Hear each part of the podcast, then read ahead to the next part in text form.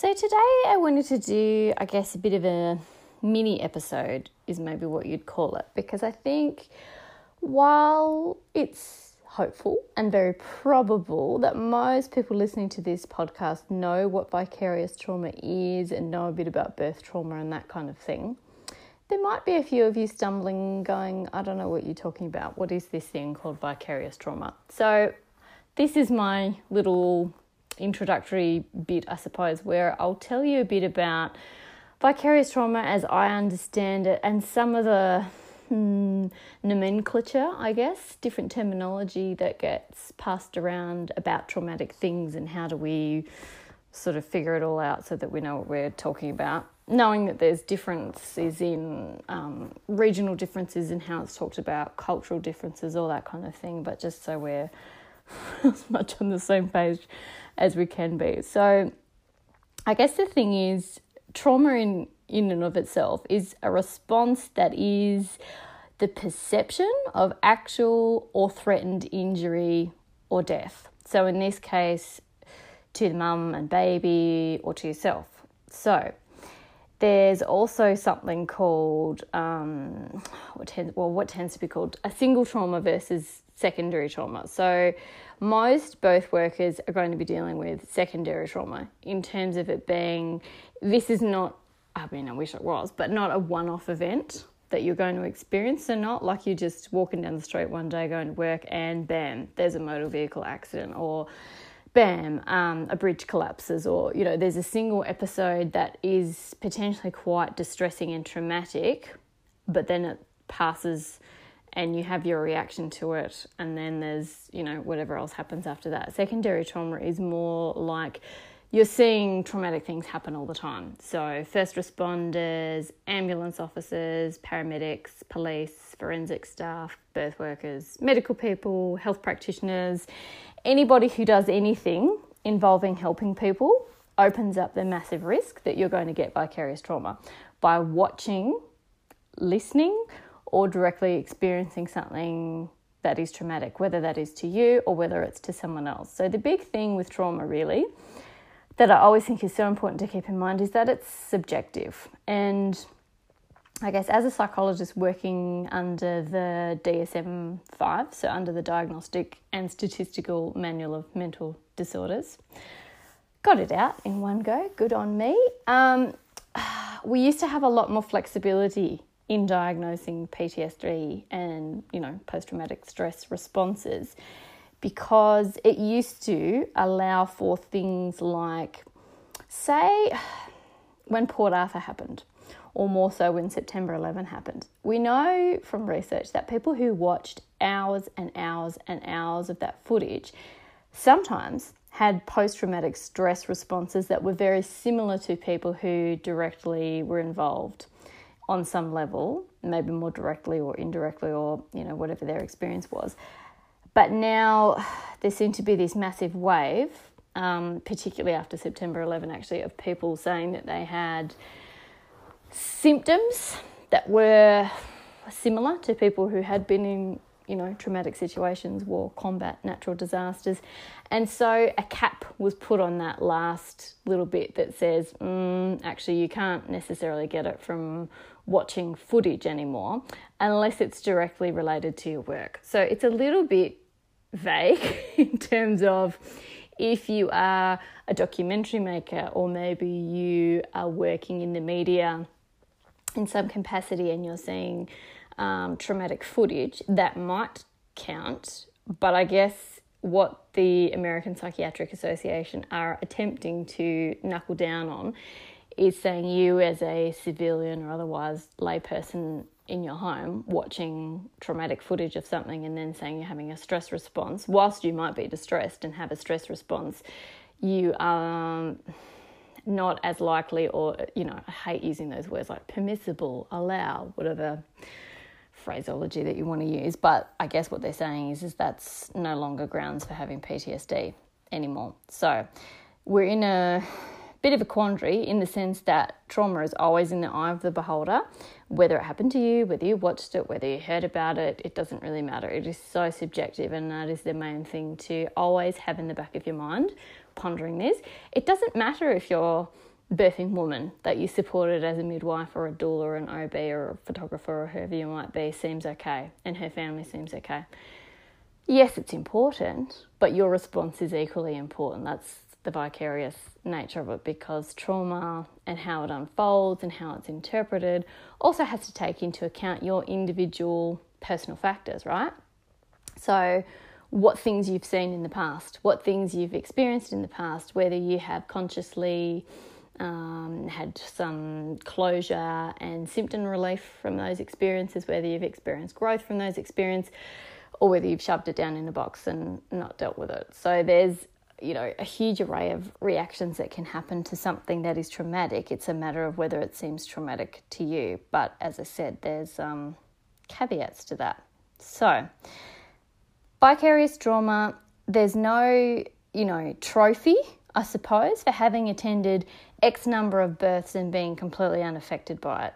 You know, the goal, I would hope, in any of the caring professions, any of the helping professions, shouldn't be I'm the toughest, I'm the bravest, I've seen the most emergency C sections and the most maternal death, and I'm strong and I'm capable. Like, it shouldn't be this competition all about collaboration and shared experience and improving, you know, birth culture and improving outcomes by allowing that humanity in and not creating a system of robots who are no longer going to respond to things in a human way. Which is not to say that if you feel like you're coping really well with things that you see and it doesn't affect you, that that's not okay.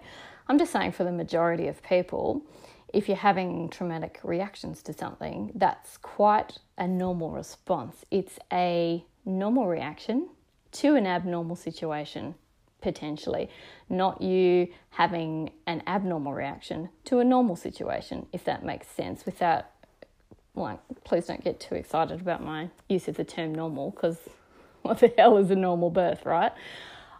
But um, what I'm saying is, in the extreme circumstances that so many people are dealing with, or at least, you know, from the perspective of all the intervention and all the use of terrible language and all the bickering that goes on between staff and, you know, people just not collaborating and supporting each other, that kind of stuff. Um, yeah, it all links back to an individual response as to whether you're feeling traumatized or not. So, the consequences of birth trauma, like there's negative and there's positive, and we tend to focus more on the negative ones. You know, things like future decisions about whether to have more babies or not, feelings of isolation and anger, loss of control, feelings of low self worth, um, things like impacting on you know breastfeeding and bonding and physical and emotional and spiritual recovery. So these are things that are i guess i'm outlining for people who have given birth but because of that vicarious nature of it this can also have an impact on your own journey of course. Relationship issues trust issues retriggering of things that have already happened. And i guess this um, ongoing storytelling culture that we have where birth is bad and dangerous. And you know how back how far back you want to go to the adam and eve kind of stuff of this is just the curse. You know it's meant to be painful it's meant to be horrific this is just the way it's meant to be for women. So all that kind of stuff. And then you know more women fear birth and there's increased intervention rates and all sorts of things happening. So we know about most of the negative stuff. And of course for people working you know things like the compassion fatigue the burnout the feeling really jaded and really, really angry at the system and overestimating or underestimating risk. So, you know, that, um, you know, same tree, same street, same thing that your brain will do unless you sort of go, oh no, hang on, this is a different woman, a different baby, a different birth. So, impaired decision making, potentially, um, you know, impoverished communication. I was reading something just today actually about um, the bullying that goes on in not just nursing culture, but this article in particular was talking about nursing culture, where 85% of nurses have been bullied by another nurse. And it's just this almost like indoctrinated culture sometimes that happens where up and coming nurses and midwives are not getting that support and collaboration and assistance from some of the ones who've been around a bit longer. And like this is not a taking sides kind of thing, it's just a let's just talk about occupational stress and workplace interpersonal aggression that is, again, so rife in the helping professions. This is this other thing that goes unspoken about that when you've got a culture of colleagues who are in a scarcity mindset, they're stressed, they're traumatized, they're not willing to teach the next generation. They almost want them to figure out for themselves because they had to figure it out for themselves. There's all this sort of stuff that goes on in the background. And of course, what this then contributes to is, you know, patients lying there, potentially, let's say, waiting for pain relief, waiting for, you know, support and assistance longer than they need to because of workplace interpersonal aggression stuff that's happening in the background. And sometimes it's not happening in the background, sometimes it's happening in front of the patients. Um, I've been there. So, look, there's a lot of things that contribute to this. Um, why do we need birth culture to be better? We need it to be better not just for the birthing women, but we need it for occupational stress, you know, for outcomes where we are not having nurses, midwives, people in the medical professional, um, you know, jobs, I suppose, who have an early exit because A, there's traumatic birth, B, they're not feeling supported at work, C, they're overworked and underpaid, and D, feeling, you know, all the things that is happening in their life outside of work. That all contributes to people feeling pretty crappy and then making decisions for themselves and other people that aren't necessarily as clear headed as they might be. So there's all that kind of stuff that goes on. But then I wanted to talk a bit about some of the positive things that can actually happen. And again, my spin on this, finding the positives, is not about going, oh, well, this needed to happen so that you could learn some meaning from it. I just think trauma is a good teacher, and I, I think it's you know inevitable in some circumstances. So we've got to look at what's the no, what's the meaning in this? How do I find the you know way out of it, way through it? But finding something that actually we need to not just focus on the negatives all the time because if all we do is vent and focus on the negatives, then we're not going to see any progress. So, thinking about things like resilience, improved coping. You know, how many birthing people have you talked to who have had these births where they're like, geez, that was intense. It was out of this world, but I didn't know I could do that. Like, my body is amazing. And so then you get the flow on effect of, um, you know, people feeling closer to their partner because they feel in awe of watching this amazing birthing body and mind working together so beautifully and you know all the feelings of increased confidence and a sense of bravery and accomplishment. And i think for some people who get through birth trauma as well whether it's been their own personal birth trauma or whether it's been through work there is this at least the people i like to work with there is a desire to put your middle finger up at the system and go do you know what? We're not fucking broken. You're not going to break us okay Yes, we have shitty, shitty birth systems at the moment, but this isn't going to break us. We're actually going to get stronger from this. We're going to rally together. We're going to do something about it. So, that sense of um, power and wanting to not be a victim and sit back and go, well, this is just the way it is. I'm sorry, this is just the way it's going to have to be for future generations. Nah, bullshit. So, I'm going on a bit of a tangent. Let me pull myself back.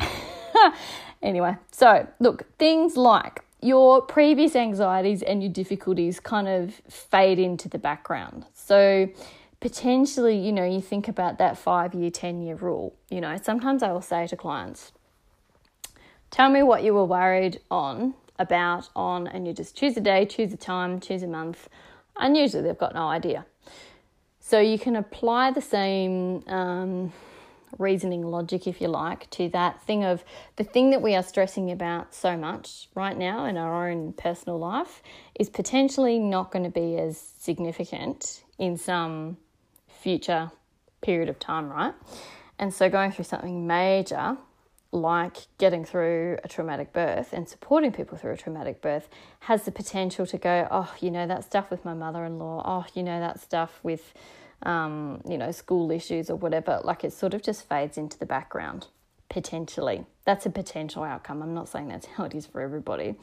But also, you know, the desire to share this knowledge with other people and improve birth outcomes. As I said at the start of my introduction for this podcast, one of the biggest, biggest outcomes for me with my own personal birth trauma story was going, yep, okay, that has propelled me to do something, to do something to support the supporters because I know having had great support through my birth, it would have been so different had I had crappy support. So I know that that makes all the world of difference. So that um, for me, yeah, it was a huge propelling factor in like, you know, how do I take something out of this and make meaning from it? Um, so there's the potential to do something with it is there without having to do the, oh, I had to go through this in order for this to happen. No, it doesn't have to be like that. But again, this improvement in storytelling. So, not every story that we hear about, you know, whatever circumstances around whatever hospital intervention might be, it gets to change because we keep telling stories that are different to the ones that we expect. So, when you're doing this sort of stuff with um, clients, like, or even with yourself, finding the positives has to be something that is personal that you do for yourself. It's not about me or someone else sitting down, you know, day two after giving birth or, you know, watching something traumatic happening and going, oh, I think of the positives. Like, just be positive. No, it absolutely has to be your own journey to find them when and if you are ready to find them. And your positives for you aren't necessarily going to be positives for someone else. And some people sit for a long time going, do you know what? I don't find any fucking positives from this experience. And that's okay too. That's what growth is about. There's no timing on it, there's no time limit, there's no you absolutely have to do this or you're not going to, you know, have a good life or feel better or anything like that. It's a very very very personal thing. So just as much as the interpretation of a traumatic event is personal, so is the interpretation of what's going to propel my growth from this. Um, so don't see it like please don't see it as a prematurely dismissive thing um, and none of that, like, oh, at least you got a healthy baby, or but, or at least, or just, all those dismissive phrases. You're just planting the seed for yourself or someone else that a potential outcome of this at some stage might be post traumatic growth. That's all. So it's um, hopefully given you a little bit of insight so far as to the kind of stuff that I'm talking about in terms of, um, you know, how are we describing tra- trauma? How are we talking about it? So, I suppose um, it's then useful potentially to think about when you have, I suppose, a formal diagnosis of PTSD. Again, that's coming from directly experiencing the event, witnessing it, or learning about it. Um, and it can be through, as I said, repeated, ongoing, extreme exposure.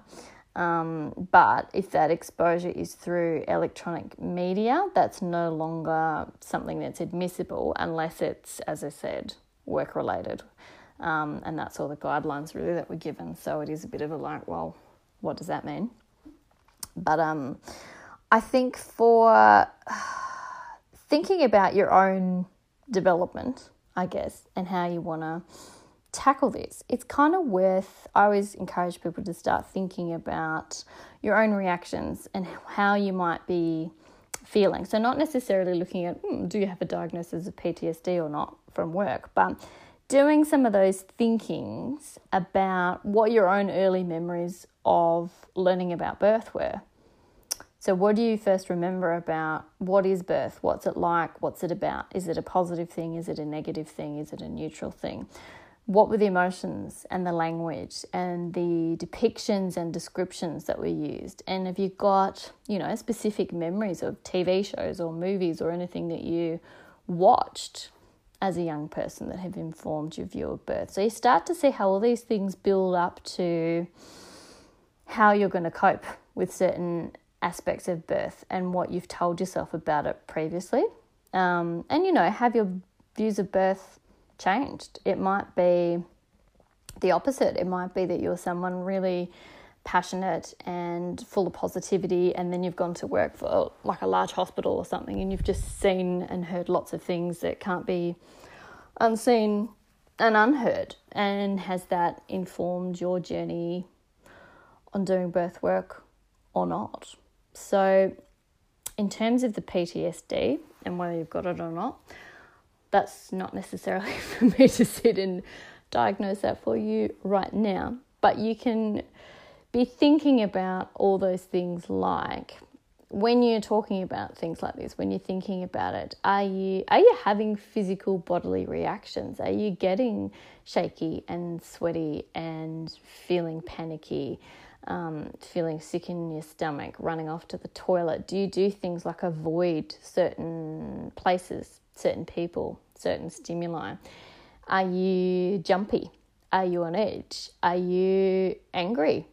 A lot. Um, that's a huge, huge, huge part of trauma that is talked about a little bit more um, in terms of the combat research with men typically who've been to war. This big, big, big thing about anger and what's underneath the anger, but also, you know, the nightmares, the flashbacks, the inability to turn off, um, the numbing that's given a bit less attention now than it was in previous decades, but all those kinds of bodily um, and psychological things that come up. You know, you can have some symptoms and not have a full blown diagnosis. Of course, you can. Um, and as I said, like everybody's got trauma, whether they are immediately consciously aware of it or not. It's a matter of how you are allowing it in if it's there, rather than are you doing that thing that everybody does, where we kind of do, I don't want to think about that, shouldn't be thinking about that, must not think about that, and like kind of squash it down like the pink elephant or the white bear, whatever analogy you like to use from that um, stuff in psychology where we say, okay, if I tell you not to think about a pink elephant, whatever you do, don't think about pink elephant. Think about anything other than pink elephant. Like most people are going to think about the pink elephant. So a huge thing with trauma is being able to allow your body and your mind to sit with it and know that you're actually safe and that you are not back in the moment where your brain is taking you to. And that takes work. But um, yeah, trauma is a huge, huge, huge, huge thing for a lot of people that gets diagnosed as other things potentially.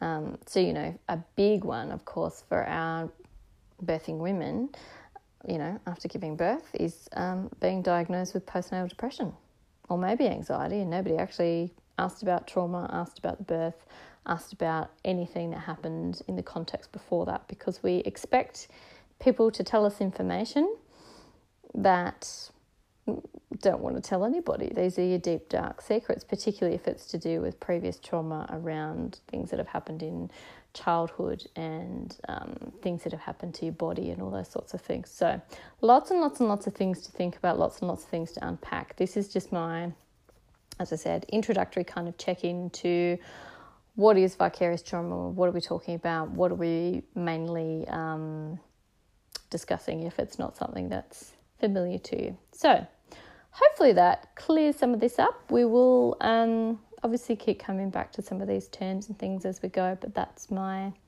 take on it for now.